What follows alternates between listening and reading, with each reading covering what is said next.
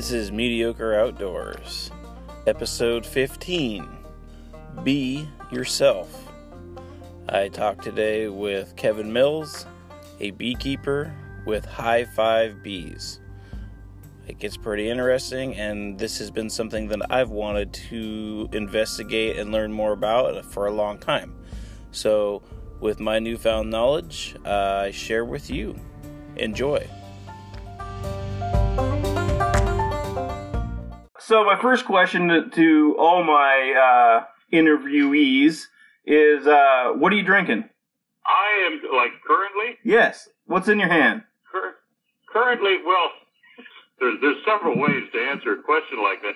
Uh, no, usually, uh, actually, I don't have a drink uh, a drink in front of me. Uh, I was actually just considering getting some uh, uh, of this kind of fancy coffee Oh. that I've been. I, I've all of my frustration of COVID nineteen quarantine uh, is being focused on small batch uh, coffee roasteries from around the world. Okay. And that's that's, that's sort of it, it comes from some kind of volcano somewhere that's supposed to uh, enrich the coffee bean. Well, hey, it sounds like we got another podcast coming out in a couple more weeks. I, I'm so close, so close to being a uh, what's that? What's that word for the uh, wine experts? A, a um, connoisseur? A sommelier. A sommelier. Oh, okay. A connoisseur. Yes, yes. Yes, I'll give you tasting notes that uh, that I looked up on Google under the uh, thesaurus. Nice. There you go.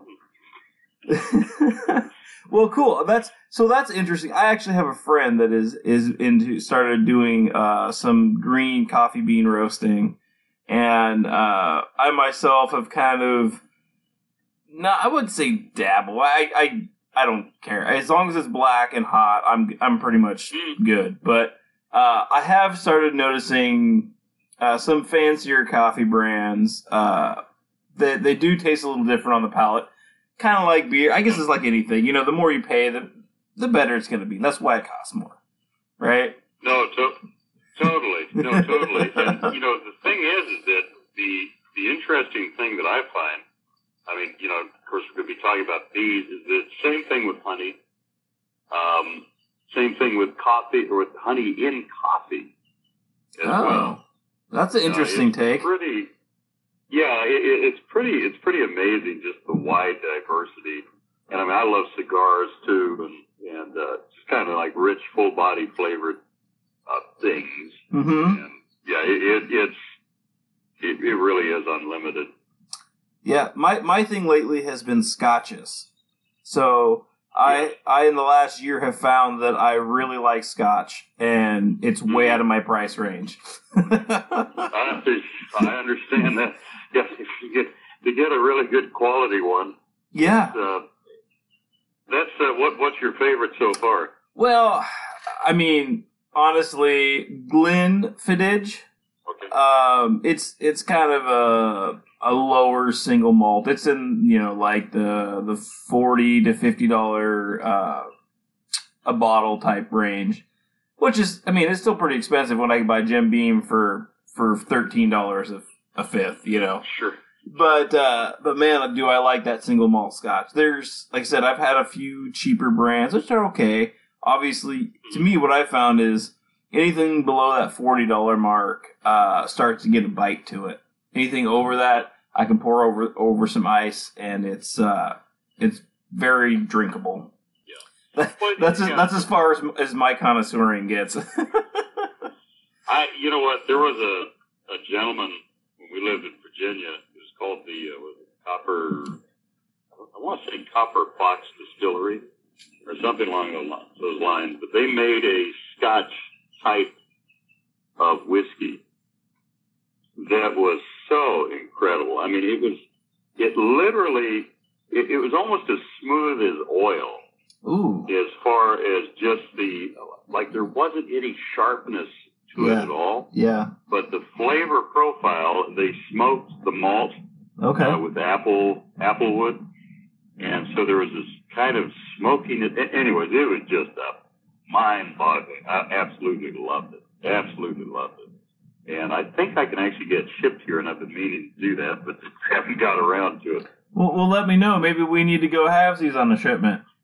Hey man, you know what? I I would be for that. Actually, just as I was talking to you, I was thinking I don't know why I haven't shipped it or why I haven't ordered it yet.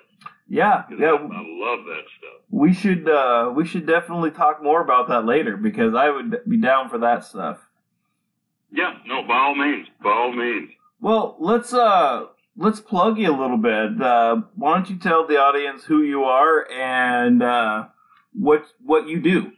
So, from the help that I've been getting from my psychologist, I seem to be a simple man with uh, simple simple needs and desires. Uh, no, I uh, I started in beekeeping. Had a love for bees from the time I was probably like seven, eight years old. Used to carry bumblebees around with me. Used to freak my grandparents out, which probably actually uh, motivated my love for them even further. But uh, anyways, I got involved in actually buying my first hive of bees when I was 13, and uh, the passion for it just grew from there. Uh, interestingly enough, when I was nine, uh, the way I was introduced to beekeeping was from this crusty old beekeeper who uh, was quite the legend, and uh, I don't. I think probably about every second word, without a word of exaggeration, was a profanity, which made it even further further interesting to uh, you know because I reflect back on some of the wisdom he gave me, uh, I realized that only half of it's profanity and the other half is, is wisdom. but uh, anyways, he took me out, and I had never been stung before. And my father made the mistake of saying to him, "Hey George, Kevin's never been stung before, and we're worried he might be allergic. Did you get him stung?" Well, blankety blank, yeah, I could blankety blank do that. So, well, he took me out to these bees, opened a hive, told me to look in it. I looked in it, and he slammed the lid down. I got stung eight times in the face, and uh, got a bee stuck in my ear, which has never happened since that day. Wait, wait a minute, wait a minute. That was You mean like literally lodged in your ear canal? lodged in my ear canal. It was the weirdest sensation to have that Ah. thing stuck in my ear, buzzing. That would drive me nuts. It was the weirdest thing, and he finally just backed out and, and flew away. So I mean, go figure. Yeah, how, how do you? anyways, Interesting. yeah. It, it, so after that experience, he brought me back with stingers hanging off of my face. And said, well, now we'll get to see if he's allergic. And I didn't die. And uh, so my my passion for beekeeping died for about a year, and then it came back. and so that's uh, yeah. So that's where that was my introduction. Interesting. Well, why don't you tell me who you are, and and why don't you plug your business a little bit? Sure. No, I, so I'm Kevin Mills and uh, hail from all over the place. I was actually born up in Canada and then raised in the southern states. My mother's from Canada. My father's from uh, Williamsburg, Virginia. Uh, my wife and I have a couple of restaurant, or a couple of restaurants, uh, a couple of businesses. One is a restaurant, even though I guess arguably uh, the bee business does have kind of a food industry part of it, the honey. And uh, I got three daughters, which um, so far have been an absolute blessing. But uh, these horror stories that I keep hearing about the effect of hormones and adolescence on both sexes is terrifying to me. Yeah. But uh, anyway, but anyways, yeah, that's kind of um, kind of who we are, and uh, just plain simple folk. Plain Okay. Simple folk. So if somebody I was don't, I don't wear a makeup or anything. well, that's good to hear.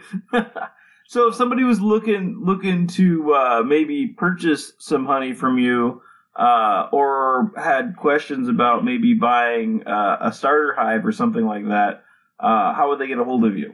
Uh, probably the best way would be either Facebook or online. Uh, Hive Five Bees is the name of our company. H I V E, like a beehive. Hive, the number five, bees, B E E S. Hive5bees.com. Uh, or same thing, if you search us on Facebook, we also have a YouTube channel with a bunch of educational videos on bee management and things like that. Really? See Of course, now. to our, yeah. And of course, to our restaurant, Mills Diner, like our last name, M-I-L-L-S, Mills Diner here in Rochester, Washington. You're, you must be from the South because nobody around here calls it Washington. You know what? I just do it because I like the feel of it. Yeah, You know, yeah. Yeah, it, it it reminds me of like people that say Oregon. You know, Yeah, well, that's an East you know, Coast it was One thing. of those, it was one of those things that you know some of my family, you know, because they were they came from a long line. Of, we come from a long line of hillbillies. I'm proud of it. Would say, you know, I went out and washed my clothes, and to me, clothes that have been washed just seem like there's been more due diligence and that they would be way cleaner than clothes that have been washed. Okay. Like I don't know what it is, you know, just that washing, you know. Yeah, yeah, my britches were washed. I mean, it just gives you a sense of confidence that you wouldn't have otherwise. It sounds like they got starched too. May have been, you know. So okay, well then I got one for you because this has been a this has been an age old debate around here, uh, especially where I come from, and so uh, there's a bunch of us. We I guess we consider ourselves hill folk. Uh, we live on hills and we're not live in cities, so I guess we're hill folk. But we we refer to everything in my local area um, as uh, a crick. Okay. Mhm. Well, anybody from the outside area always corrects us, and when I say us, I'm talking several thousand people. Um, uh, we we all say it the same way, but anybody from the outside of our area, uh, our little corner of the world, calls or corrects us and say it's a creek. So, how do you say it? Do you say creek or crick? you know, it probably depends on who I'm talking to. Okay. Uh, because of, yeah, I really got messed up as a kid in so many ways. But no, vocabulary wise, uh, I, because I was raised all over the place, I have a tendency to unwittingly just kind of switch to the pronunciations and, and vocabulary of where I am. Oh, you're a chameleon. Like, yeah, more or less. Yeah. exactly. I mean, it, it's just from that from that upbringing of you know you're always going in or at different places. You do learn to do that, Sure. uh, and so I yeah I would say probably just depends upon what you know what's most popular and what's going to get me the greatest amount of votes. There you go. You're you're you're a businessman and a politician, soon to be. there you go. Yeah. Yeah, So yeah, I, I always ask I always ask people that because it's like for me, my excuse is, is that a crick is something that you that you have running water and maybe find tires in. A crick, or excuse me, that's a crick. A creek is something a chair does. Is it a what? well, it's just kind of like the same thing as somebody asked someone from the South one time, why do you say, uh, why do you say y'all? You know? Yeah, And he says, says the reason I say y'all is you all is what you use for moving. Yeah, U-Haul. so, better say y'all. Yeah, so I, I'm with I'm down with that. So. And you know what's funny is is I will use both. Uh, and there again, it depends on where I'm at and what I'm doing. sure. But I think So if yeah, if I'm I'm feeling a little slack jaw for the day, then I'll say y'all. but- So anyway, Well, let, whatever works. yeah, we're we're getting off on a tangent. Let's get back to beekeeping. So uh, so if if somebody why don't you why don't you just give us a quick history uh on beekeeping and then kind of how it works and then maybe we can transition into how people can get into it. Sure. Well, I mean, there's a excellent, which you know what, while I'm sitting here in front of my iPad, uh, let me see if I can look up the name of this book that I just finished reading. It's actually a history of beekeeping in the United States. And I mean, beekeeping goes back to, uh, like they traced it back to Egyptian times. And so it's hard to say when it actually when it actually began. Uh, however, I think one thing that's pretty consistent is when you're around bees, it's pretty evident that you there almost seems to be engineered in bees and humans this uh, uh, mutual relationship, just this uh, this harmony of working together.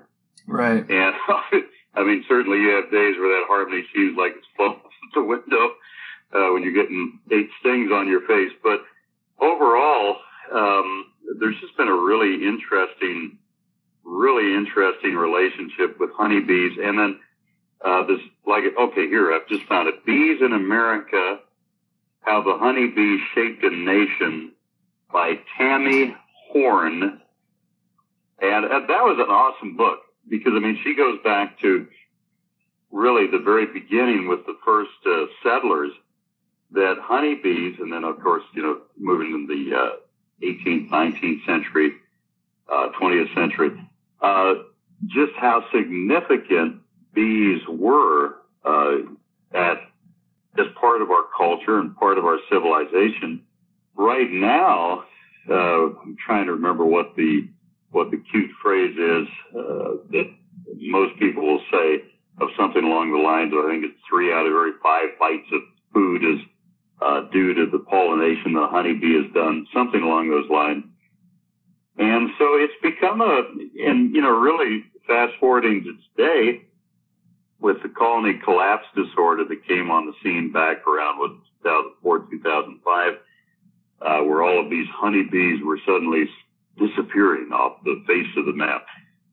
That may have been one of the best things to happen to our industry in the sense of bringing attention to it. Neg- negative, and, negative uh, publicity, still publicity, right? No, totally. And the thing is, is that you know, beekeeping, beekeeping. Most people, when they think of beekeeping, they think of the person who has, you know, a couple of hives in their backyard or what have you. Do you want to know what Which, I think of? What's what? I think of Donald Duck. yeah, there was a cartoon of him doing that, wasn't there? Yeah, him, him, and uh, Humphrey the Bear. oh, that's funny. I forgot about that. I'm gonna have to look that up later tonight. that, that's that's the extent well, of my beekeeping.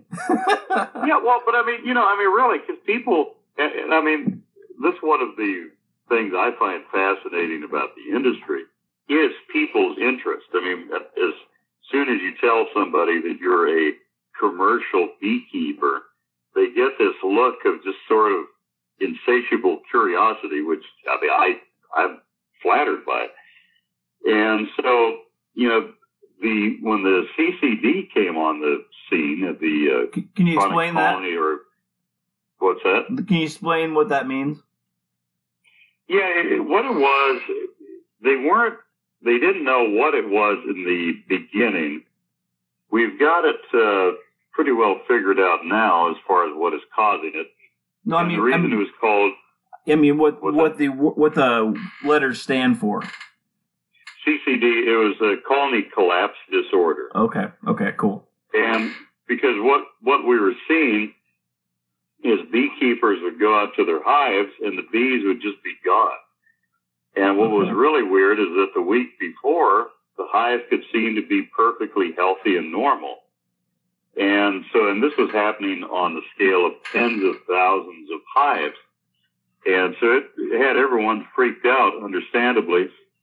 Now we've realized that it's, you know, ironically with, you know, the whole COVID thing going on, is that uh, it was all due to viral issues most of the time. I mean, sometimes you'd have pesticide issues and what have you, but most of the time, what it was is because bees are so hygienic, they're so clean in their environment that, uh, and we had all of these viruses that were mutating uh, within colonies being carried by these little mites called varroa mites that are, to kind of put it in perspective, it'd be like having wood ticks the size of a dinner plate uh, crawling around you and your family.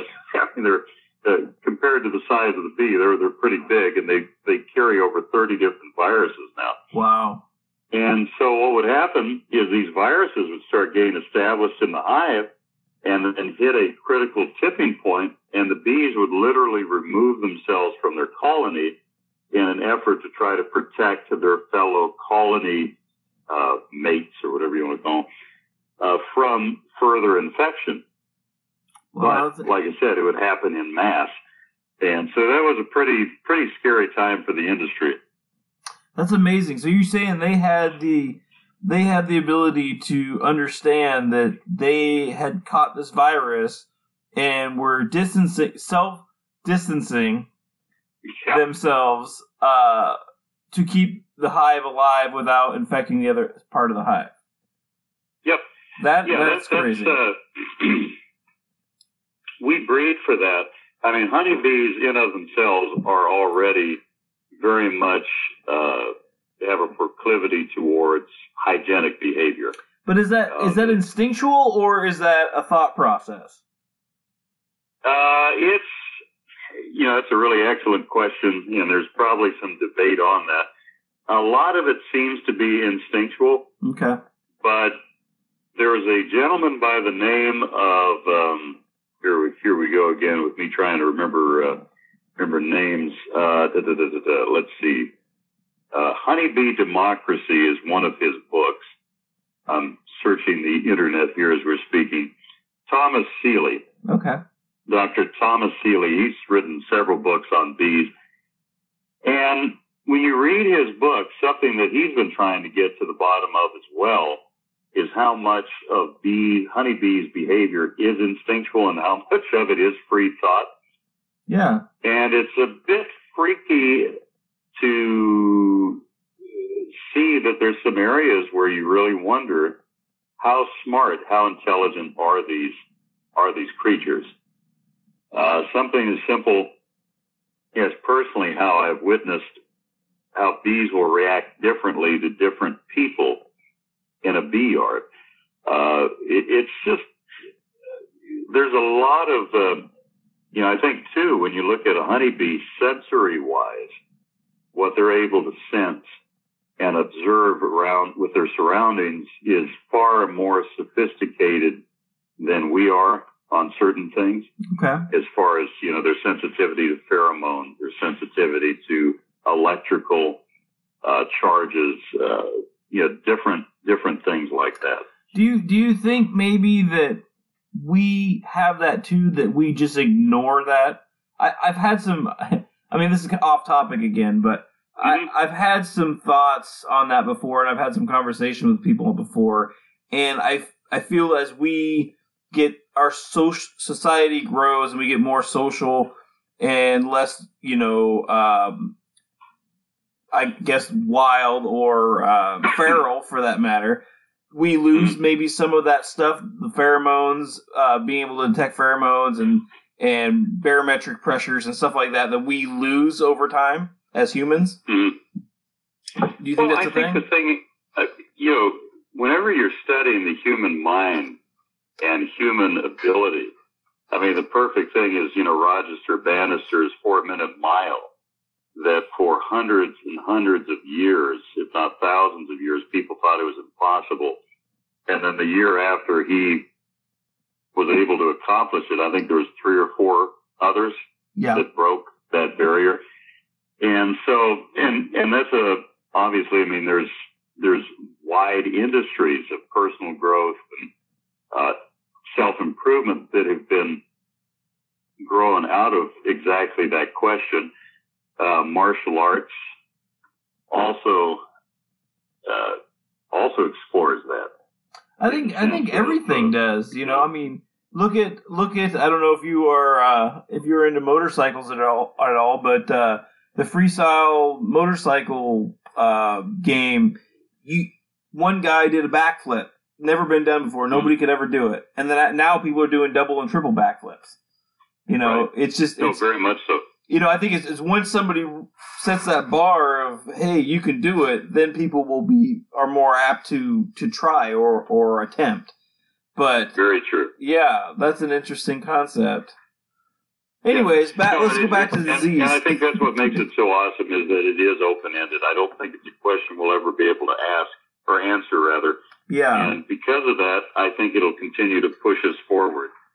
Well, good. Yeah, I I just wonder. It's like I feel like lately I, I I'm in the thought process of I feel like humans are losing certain abilities, uh, maybe Mhm. more instinctual abilities, um, Mhm.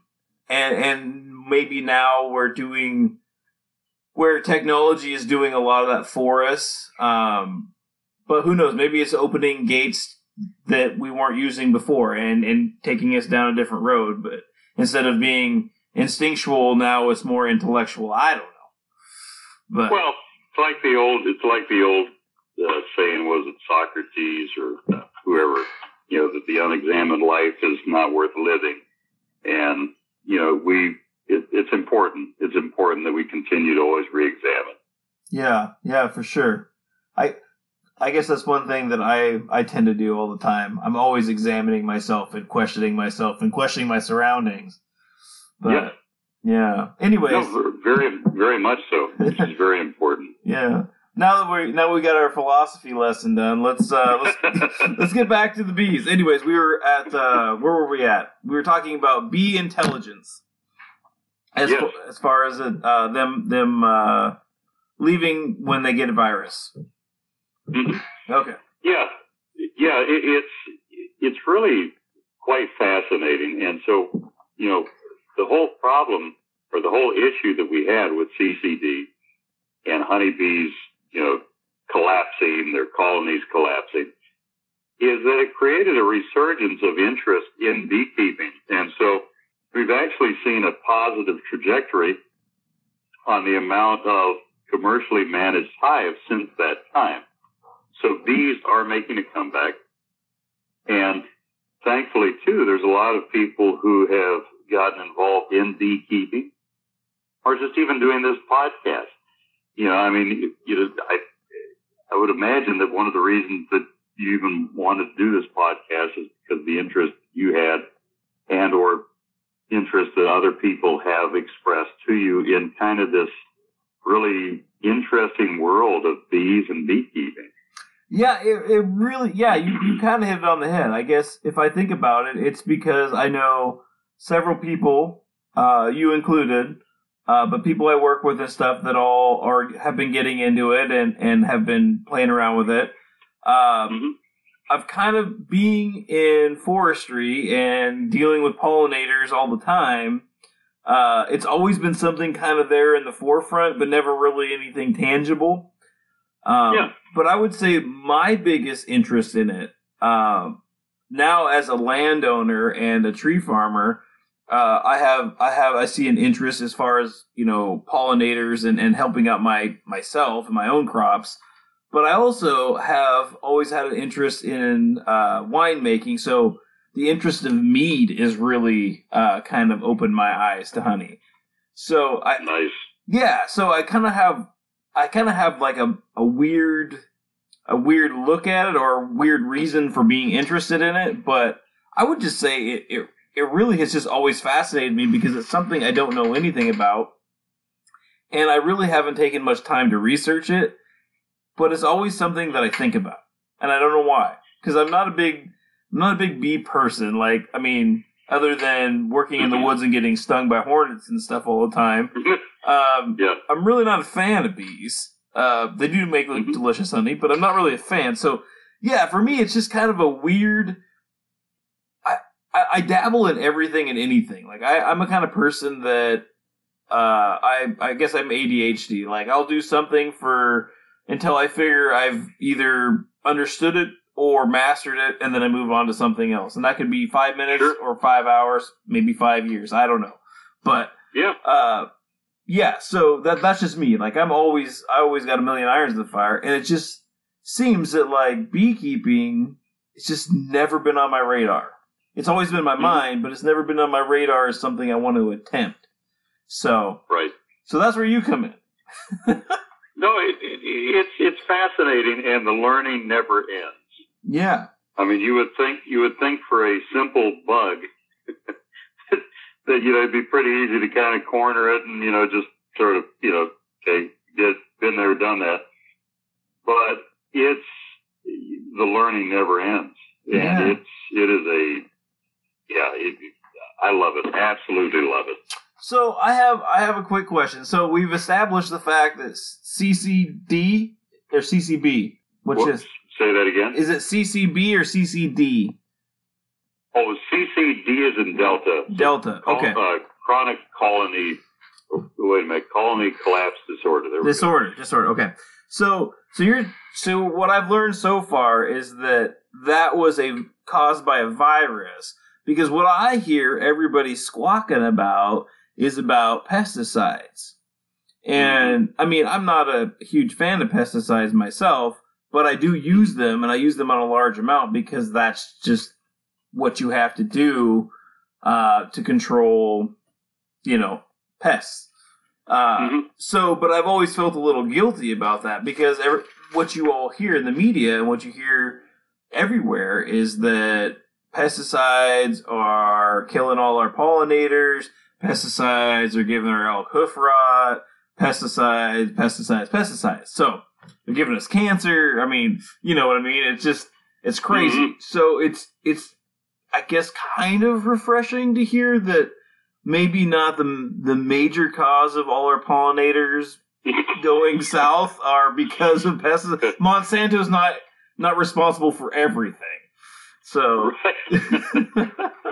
yeah. Well, and, and we should we should disclose, Eric, that we're getting paid tens of thousands of dollars to, to say that and to, to come uh, come from this perspective from from from those companies, yeah. right? Well, here's here's the joke, right? Because and I make this every, every uh, almost every podcast is I have no sponsors.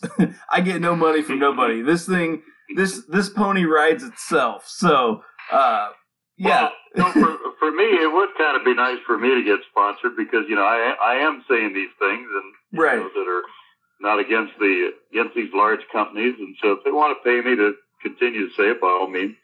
No, I um, for me, it's uh, I haven't delved into I I I have a deep respect for people who dedicate their lives to be experts on different topics.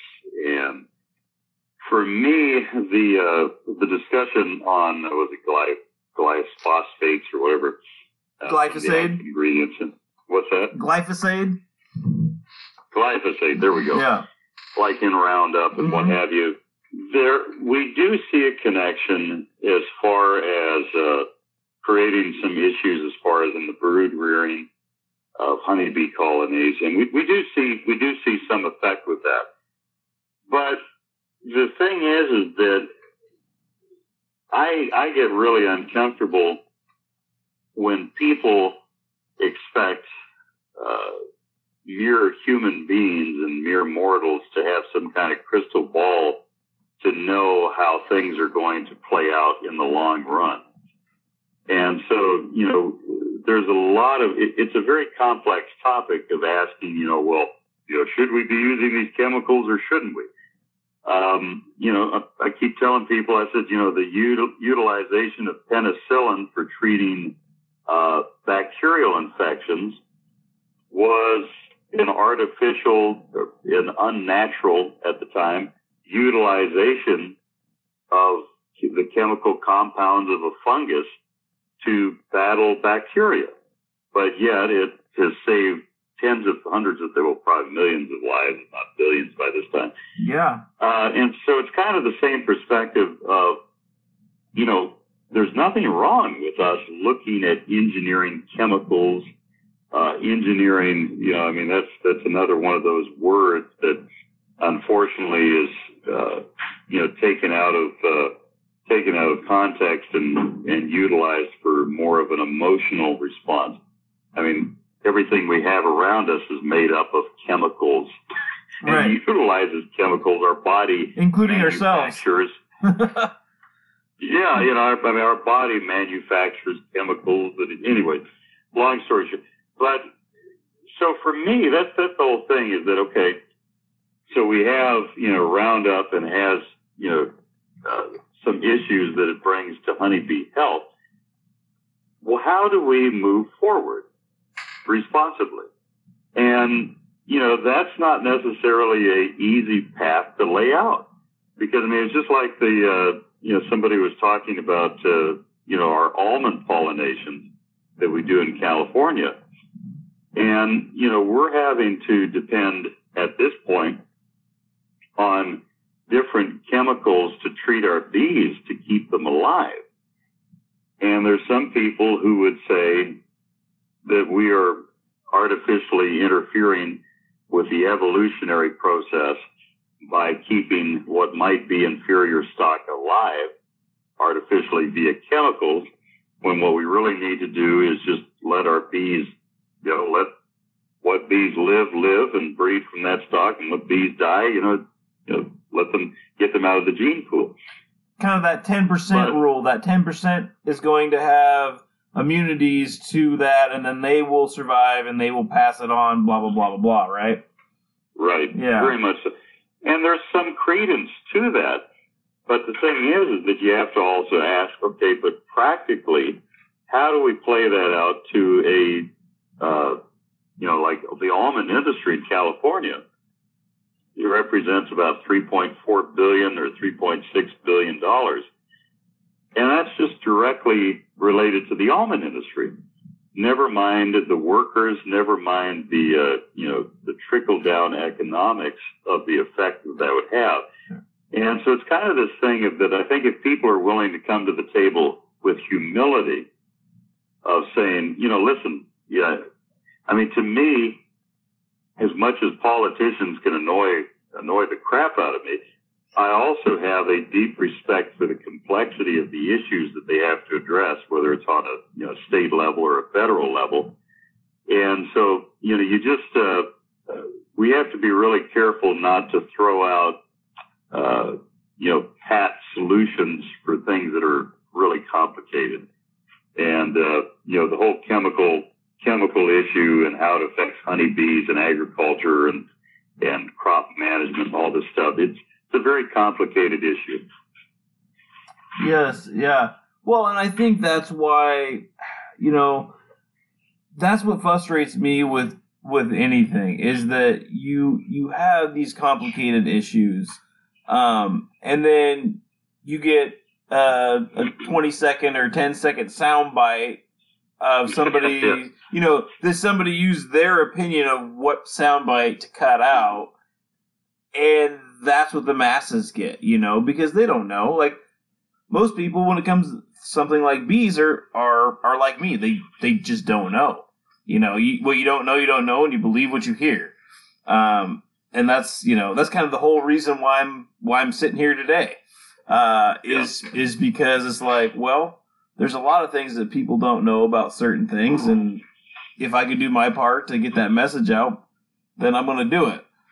But yeah, yeah you know, and I, I agree 100 percent with you on that. That's we have a very similar opinion there, but. Well, I mean, it, it just you know you have to have the more learning that you do, the more humility that should come into your life. Simply because, I mean, like when you talk about you know some of my friends who spent years earning their way to a doctorate degree, uh, they'll be the first to tell you that they can be very confident and an expert in this fine little area of expertise that they've chosen to focus on. But even with that, the learning always continues. And so, uh, you know, and, and for us, I mean, you know, most of, most, if not all of us are inclined towards intellectual laziness. You know, hearing a sound bite that may already, uh, uh, kind of give in to preconceived uh, prejudices that we might have or or worldviews, and we just accept it face value because it makes sense to us. or, or, it's all we know, right? yeah, exactly. So. And uh, you know, it, it's an uncomfortable process to flesh out why you believe what you believe, and to uh, to hold it up uh, to uh, criticism. Yeah, I you know I've always thought, and I guess the way I live my life is that I plan to learn something new every day of my life. And the day yeah. that, that I don't learn something new, I'm probably going to be pushing daisies. But right. you know, it, it's not everybody has that kind of mindset. You know, that's that's a very unique mindset. Um, I have. Go ahead. It is very unique. No, it is very unique. It is very because it's uncomfortable. You you uh, it's very uncomfortable to push yourself into areas that constantly challenge you. Yeah, yeah, that and, and it's and it. They're again talking about humility. You have to have the humility to say, "I don't know this. Teach me. I'm willing to Right. learn. I'm willing to open my ears and shut my mouth and listen to what you have to say." Totally, Yeah. totally. All right. Where No, were it, it, well, well, it's like I said. That's once again. I mean, like I said, as much as I can get irritated by by politicians, I also have a respect for uh, just from some of the ones that I've known and talked to that have kind of given me snippets of actually how complicated. I mean, a perfect example would be foreign affairs. Um, there's so many facets, and it's so easy, you know, for us uh, you know, in our comfortable, wonderful country to, uh, you know, throw out these pat solutions for things that are just way more complicated than what, what most people realize. That's that's uh yeah that's a good way of looking at things. I don't, I don't know if I've I've really put put that into this that situation before, but yeah, I like that. So, anyways, Yeah, okay, it, it, yeah, anyway, that's a whole other thing. that's pod. That's the next podcast after the other podcast. Yeah, that's the next, exactly. uh, philosophy 101. Anyways, okay, so we know that now the, the, the, the large cause of downturn with the bees are from virus, not necessarily from chemicals, but chemicals might be a component because it has issues with the young, right? Yeah, I, I think that the safe thing to see is that kind of the same thing that, you know, there's a common complaint that I receive usually late summer of people having their beehives overrun by yellow jackets. Okay. And it's a secondary cause. Um, if your bees are getting overrun by yellow jackets, chances are really good that it's because the colony's health has been compromised uh, from something else in the first place. And sort of the same thing with the, uh, uh, the chemicals or the uh, what what is it again? Glyphosate or the Glyphosate. glyphosate? For whatever reason, I just always I always want to say glycol or any anyway. those those things have a effect, a, a much greater effect if the honeybee colony health is already compromised. okay. And one of the big compromises is these 30 different viruses, uh, or around there. I, I can't remember if it's 28 or 31. It, it's around 30 different viruses that, uh, that those varroa mites carry. So, and it, so it's pretty common then for the, the same reason that say COVID nineteen is killing people is if you have underlying issues, if your immune system's compromised, uh, if you have a tree Totally. and it's got root disease, and then all of a sudden it's compromised, so the beetles attack it. Like it's yeah. it's just if we're being compromised, we're vulnerable. Is that, is that what you're saying? The bees are just vulnerable. Yes, yeah, they are, and and the reason being too is because you constantly have this vector that is incredibly proficient at reproduction of the varroa mite within that closed community as well. Hmm. So it's sort of like you know you have the stadium full of people, which you know is actually a good analogy because you know stadium full of people is about the same population of a honeybee colony with wood ticks, you know, the size of dinner plates that can reproduce exponentially. And so it's, uh, you know, the USDA, along with other private beekeepers, are working hard on trying to find bees that are naturally tolerant to mites and or, uh, you know, kill them. Uh, they're called uh, ankle biters or whatever. There's actual bees that will find mites and chew the legs off of them. Sweet. Um, yeah, and so Special is- forces there is work bees. being- what's that? It's a special forces bees. Yes, exactly. the little. It's really, it's really neat when you see them with their little trident, uh, trident uh, patch. You know? Uh, yeah. Anyways, but but but yeah, no. So that's that's sort of where we're at, and um, it's it's a very interesting, it's a very challenging time.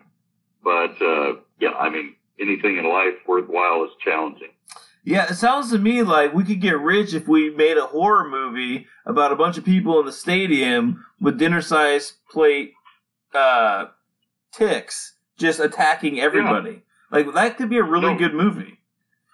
No, I think so too. You know, everyone went to go see a peaceful football game, and then suddenly the uh, the killer mites came out and uh, started infecting people. Yeah, it would be like Uh, it'd be like uh, what is that Sharknado? Yeah, yeah. Well, yeah, sure. and throw in 30 different viruses. I mean, we could have uh, Yeah. COVID 19, Yeah. even, uh, you know, bring back H1N1 from its heyday, SARS, Uh, yeah. avian flu. I mean, there's, yeah, there's a whole bunch of stuff. Oh, crazy. can, can we can we throw in uh, Lyme disease too? Oh, yeah, Yeah. easily. Yeah, All that, right. goes, that goes well with Corona. Oh man. So yeah, that so that paints a really good picture for me actually. So I understand for for however morbid that is, it, it does it does paint a very well or a very good picture that I can understand and visualize. So Yeah. I'm good with Well, that. and then, well, and like I said too, and so you take that stadium analogy, and then you think, okay, as a commercial beekeeper, we're per- putting 32 of those stadiums in close proximity with each other. And so it's all the more, you know, and you know, I mean, like it, like I said, it kind of it's a good analogy. Breaks down in some ways in the sense that you know bees drift. So I mean, talk about yeah, you have 32 stadiums full of people who are ongoing with their tailgating and drifting back and forth all the time. Uh, you really have to make sure that you're on top of outbreaks, uh, or, you know, things can get bad real, really quickly. And so you you say there's a chemical that you guys use for for treating this, or you that when you see this, um, you try to uh, treat it with something. There's, yeah, there's several different chemicals. Um, there's actually a couple of, couple of them that are considered organic that actually work really well. Uh, formic acid, oxalic acid. And then there's also some, uh, other chem- probably the, uh, the most popular one right now is, uh, the brand name is Apivar. And it's, uh, the active ingredient is amitraz. And interestingly enough, we've had other chemicals come on the market that the mites have actually been able to build up resistance to within a handful of years, whereas the amitraz-based one uh, has actually had consistent results for, I think it's going on over 20 years now. But obviously, our concern is if the mites build a tolerance up to it, where are we going to go, and what are we going to do? You need so special forces where- bees. The special forces, the trident bees. Yeah, yes, trident bees. Yeah, yeah, bring in, bring in the team. yeah. Would it be the uh, uh, the Spartan bees? That's what you should call them. maybe, maybe. You know, the poster, the poster for that would look awesome. Yeah, maybe we should recruit the murder bees and just train them to attack the mites instead of the uh, the honeybees. You know, that could actually be, you know, if we could, uh, you know, somehow train them, you know, psychologically, Yeah, you know, maybe a little bit of boot camp and, um, quarantine, quarantine the murder hornets. yeah, and then, And then, you just uh, got to get the pheromones yeah. right. If you just get the Yep, and then indoctrinate the heck out of them. yeah, you just you just change the pheromones. You take the pheromones of the of the honeybees that they like to kill, and you put them on the mites, and then the mites are just innocent bystanders. Well, it would also help to have a record that just continues to play that mites are evil, mites are yeah, evil. yeah, brainwashing. Um, yeah, yeah, along with some classical music and and yeah, I, I think you know just yeah, and then re- just let them go. right. Oh, that's awesome. I'm gonna I'm gonna find that track for you know uh, every uh, bombing uh, airplane bombing from like World War II had that one classical music track. The uh, yes, I forget what it's called, but I'm gonna find that. yes. Uh, I know exactly which one you're talking about too. Um, duh, duh, duh. Yes, exactly. That, that one, right? Yep, I'm gonna I'm gonna find that and I'm gonna insert it into this part of the conversation. that would that would be good. That would be good. You know, it just kind of reinforces the uh, the incredible incredible wisdom and advice that we're dispensing right. That's right. Yeah. I mean, there there's advice. You just that in humility too. Yeah, you gotta. There's advice in here, and there's good. There's good information. You just gotta weed through the bullshit. Yeah, well, you know, it's kind of like the uh, there's a there's a story about a guy who had a optimist for a son and a pessimist for a son, and it kind of irritated him how unbalanced both kids were because the one was just totally an optimist, the other was totally a pessimist, and so they had a birthday coming up that they were going to share on the both at the same day. I guess they must have been twins now in retrospect. Anyway, and so the father said, listen, I'm going to fix these kids for once. And so he went and bought the pessimist the most fanciest bike that he could ever, I mean, just ever imagine. It was the hottest thing. And for the optimist son, he dumped a bunch of horse crap in his room. And so the day, you know, the birthday comes and the father checks on the pessimist and the, uh, he says, you know, how do you like your gift? And the pessimist son says, oh, it's horrible. Know, this bike, you realize how fast it can go, everything. I'm going to end up breaking my leg. I'm going to kill myself. Plus two, all of the kids that see me with it, they're going to want to steal it, blah, blah, blah. And so the father thinks, oh my God, you know, I just can't get through to this kid. So he goes over to the optimist kid's room thinking, okay, listen, you know, the horse crap has got to have rained on this guy's parade. He opens up the door and he sees his optimistic son with a big smile on his face digging through the horse crap. And the father says, what in the world are you doing? And the optimist son says, hey, listen, with as much horse crap as there is, there's got to be a pony in here somewhere. yes. That Anyway, you so, just described my two chil- my two sons. uh, yeah, that's great. So okay, so back to bees. Um, what's if if somebody wanted to get into beekeeping? Let's just say somebody like me. Uh, I got a little bit of I got a little bit of property. I got a little bit of room to stretch my legs, and I I don't know anything. I I don't I have zero knowledge other than I now know that CCD is a thing. Um, what what would how would I get started? Where where do where do I where do I go? What do I look up? Who do I talk to? What how do I just Once- what's my what's my deal? I would suggest going to our YouTube channel, the. Hive Five Bees, and just just going through those videos and just kind of getting an overview of just bee behavior and, and things like that. And then there's a couple of really great uh, retailers. There's one locally here in Rochester called Beeline Woodenware and Apiary, and also uh, online Mann Lake, M-A-N-N, Mann Lake. Uh, it's kind of like the Amazon of beekeeping supplies. But both of those places sell beekeeping kits, Okay. and um, and it's it's foreboding. It's foreboding in the beginning because there is a lot to learn, but it is incredibly rewarding. Well, what exactly is in a kit? What does a kit consist of? It would, a kit usually, I mean, there's obviously there's different types of kits, but you know, the kit that you probably want to look at is one that actually has the hive in it, the bee hive without the bees, obviously, but the, uh, you know, the wooden, the wooden parts of the hive, you know, that you put the bees in, a smoker, a hive tool, which is uh, kind of a glorified actually paint scraper that you can buy from Home Depot or whatever, uh, hardware store, and a veil. Uh, depending on your comfort level, I mean, you might want a full bee suit or not. Uh, for me, I've just never been crazy about getting stung in the face, but also don't usually like wearing a full suit because it gets so hot. And, um, and yeah, that's, that's pretty well the, you know, the biggest thing. And then of course, you know, the bees themselves, uh, you can buy your bees, you know, between, in our area, between April and May. And, uh, we just actually finished up all of our bee sales, uh, just, well, actually we'll be doing the final pickup of bees this Saturday. Okay.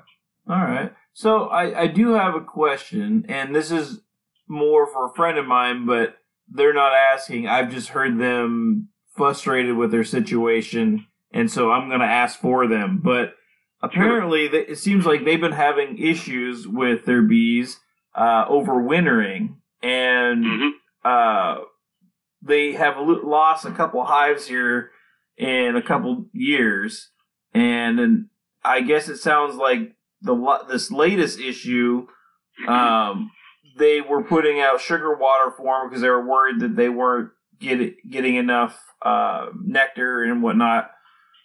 And they said they weren't they weren't taking to the sugar water, and they were worried that they were going to lose another hive. Um, I guess so. This is two parter. So one, is there anything they can do, or what does that mean if they're not taking the uh, the sugar water? And two, what would cause them to lose a hive in the fall or winter? First off, I'd be interested to see what they're doing with their sugar water because the like for spring, what you wanted to do is one part sugar, one part water.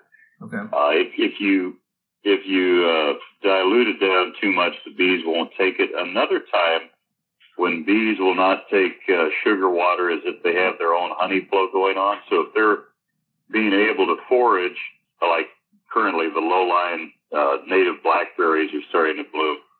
Uh, two, three weeks ago, we had the maples blooming. If bees have resources like that, they won't touch sugar water. You just uh, described my entire property. I got 20 acres of nothing but blackberries and maple trees. You know, we got to put bees on your property. I'm, I'm telling you, man, we, we got to do it. no, that, that's because, I mean, maple, maple honey, too, is just absolutely incredible. But anyway, so those are the questions for that. I, as far as bees not making it through the winter, I would suggest probably, uh, you need to treat for mites at least three times a year. Okay. And most people will maybe treat once and oftentimes too late in the year. And so what we've been, what we find successful here is to treat end of July and then mid September and then early spring. So like say mid March to the end of March. Gotcha. And, and then how do you how do you treat them? Do you do you use a fog machine? Is it you put it on each individual bee? It, it all depends on which treatment you're using. Um, a lot of a lot of treatments come in strips, uh, strips that you actually put between the frames okay. uh, in the boxes. Uh, some are vapor, and so you know you do like formic acid, uh, which is a popular one, comes the vapors in a pad which you put in the hive, and uh, that uh, uh, distributes it, it vaporizes itself from the ambient air temperature. And uh, yeah, I mean, and any one that you buy going to obviously have detailed detailed instructions on it how to use it. Okay, so I guess let's let's break it down then, because I got I got a couple questions that I know people are going to ask. Um, sure. So let's start with a hive. So if I'm going to buy a hive, or excuse me, I'm going to buy a colony of bees, right? Is that is that the right mm-hmm. pronunciation? Is is a colony? So that's yep. gonna that's gonna come with a queen and a few worker bees. Is that correct? Or drones? Yeah, it, it's going to come with a queen and worker bees. I mean, there's going to be drones probably in there too. What's the difference um, between a um, worker bee and a drone? Let's start there. Worker bee is female and a drone is male. Okay, and what is their jobs? So the drone's job is just more or less just to reproduce, to mate with the queen. Uh, that that is it. And then obviously the uh, the honeybee uh, worker, female worker, does all the work, all the rest of the work.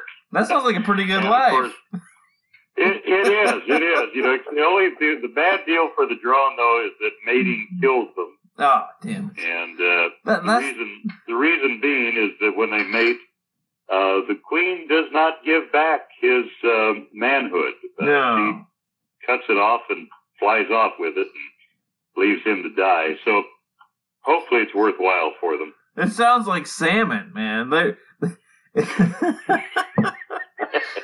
haven't do that too. Well, kind of. I mean, salmon. They they you know they they spend their whole life trying to get to the ocean and then trying to get back to their birthplace and then they, you know, the female lays the eggs in, in the rocks in the stream that they're all born in, and the male he comes up and fertilizes them, and then they both die.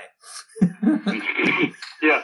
And it's like exactly. there's a there's a problem Well, with that life cycle. That's old. Yeah. That's antiquated.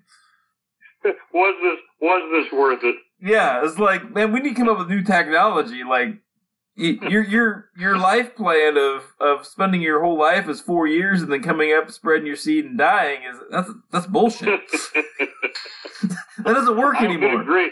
I would agree with you. Yeah. Yeah. So I'm glad I've lived to. I'm glad I've lived to see having three kids. yeah, I agree. I, that's that's actually as much as I bitch about them, they that is probably the highlight of my life. But Well, you know, I mean, you, you, I think it's you know, I think the way you know you're a normal parent is when you uh, oscillate on the same day between you know wanting to murder your kids and wanting to hug them and hold them forever. yeah, it's a, it's a pretty normal yeah, it, it's funny. I, normal fluctuation. Yeah, I've noticed lately. So we uh, we kind of live in a neighborhood. It's it, I mean we're we got pretty good sized lots, you know, but we're still close enough that it's like every once in a while, you know, I'll yell at the kids or be barking at the kids or whatever, and then I'll I'm like shit, the window's open, and then every once in a while I'll be out in the shop or whatever, and it's quiet, and the door will be open, and I'll hear the neighbor you know, barking at his kids. I'm like, all right, I don't feel so bad. At least I'm not the only one. but yeah, you can you can sit on the right time of day. You can sit in the neighborhood and hear hear kids getting in trouble for for something somewhere. so Yeah, no, totally. uh, but- okay, so we got drones. Let's do the males. We got worker bees, females, and then the queen. So that's what you're gonna get if you buy a uh, uh, colony of bees. Yep. Okay. So let's break down the hive then. So you have a wood box, right? Is there spe- specific dimensions for this wood box, or can it be anything you want? Uh, it can it can be really anything you want if you're carpentry inclined. Okay. Um, you know, for me, I'm not, and so I buy all of my boxes, and I think it's uh, I think usually common is pine. Okay, yeah, that makes sense. Economic, yeah, it's economical and kind of lightweight. And it doesn't have any chemicals or anything in it, so pine's pretty neutral when it comes to like you wouldn't want cedar or something that has a bunch of chemical oils and stuff in in the wood preservatives. You want something that's natural wood, right? Well, you know, interestingly enough, cedar does have some. Uh, there is a lot of people who use cedar lids. Okay. Obviously, I mean, you know, it's out in the weather. Uh, cedar beehives can be can be utilized. Uh, they do. Uh, there's actually some interesting uh, research on whether cedar beehives don't have a artificial uh, repulsion to mites and certainly to wax moths, which can be an issue. Uh, a, a moth that literally will come in to weaker hives and try to lay eggs, which uh, can eat eat the wax and uh, just just cause a mess.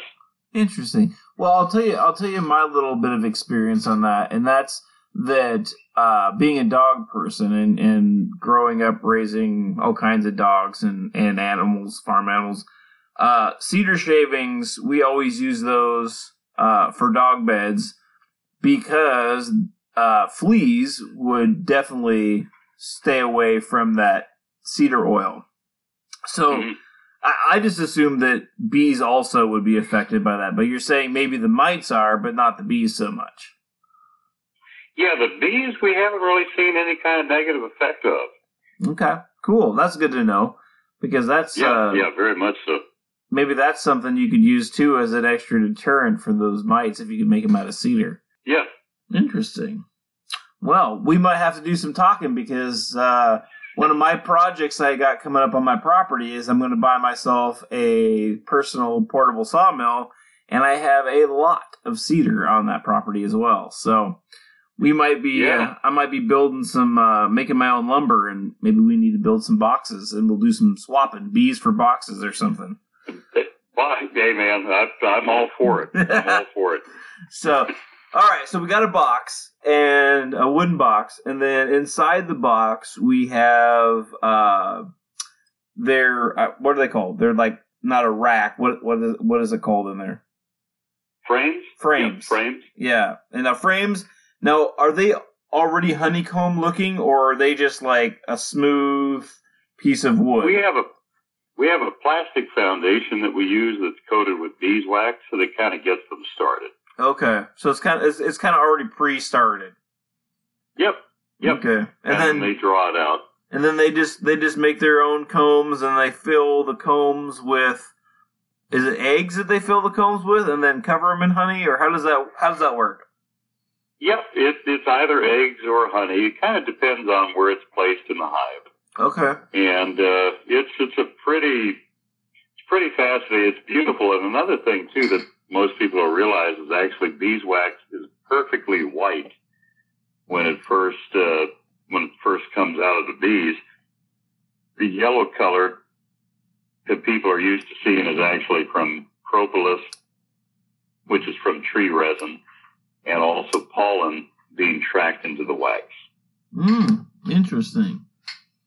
I never. I guess I've never really thought about that. I guess I, I've seen it both, like almost a snow white color, and then have that. Yeah, like you're saying, that yellowish hue to it. Yep. But Yeah. okay. It's, no, it, it's beautiful. It's a beautiful white, and uh, and it's it. Like I said, for it, it, bees just are one of those things that inspire wonderment to a level that is just uh, it's awesome. And if you ever get a chance to get involved in it, or just even watch, you know, some of the YouTube videos, it is it is truly truly awe-inspiring. And and you know, I appreciate you bringing me on here, Eric, to to talk about it. Yeah, no problem, man. I I uh, I've learned a lot. Um, yeah, it is. It, it's it's becoming something. I, I'm going to watch every one of those videos. By the way, so uh, by the way, to plug my own thing, I do have my own YouTube channel now, and I have actually started a series on how to build a privacy uh, six foot board fence. I got parts one and part two up, so you might want to check that out if you get a chance. Yeah. Yeah. No, Paul, can you, well, text it to me. Text or actually, if you want to tell me, talking about plugging here. Yeah, it's uh, it's tell actually the, tell me the channel name. it's mediocre outdoors on YouTube. Just just the same as my as my podcast. Got it. No, I appreciate it, Eric. It's been great chatting with you and, uh, you know, look forward to, look forward to us talking about bees more in the future. Oh yeah, well you can guarantee this won't be the last one because I already have more questions. So yeah, we Sounds will good. we will do another one of these here before too long. But uh, I really appreciate it, Kevin. It was uh, it was a lot of fun, and uh, like I said, I want to do another one. So you guys uh, take care with this COVID thing. I hope everything's going well with the diner, and uh, we'll talk to you soon. No, sounds great. And I'll, uh, I'll let you know when that bottle of whiskey comes in. Absolutely. like I said, if you want to buy more than one, maybe like a case, uh, I would not have a problem going in on that. So, Well, hey man, it sounds, let, let's talk soon. okay, we'll do.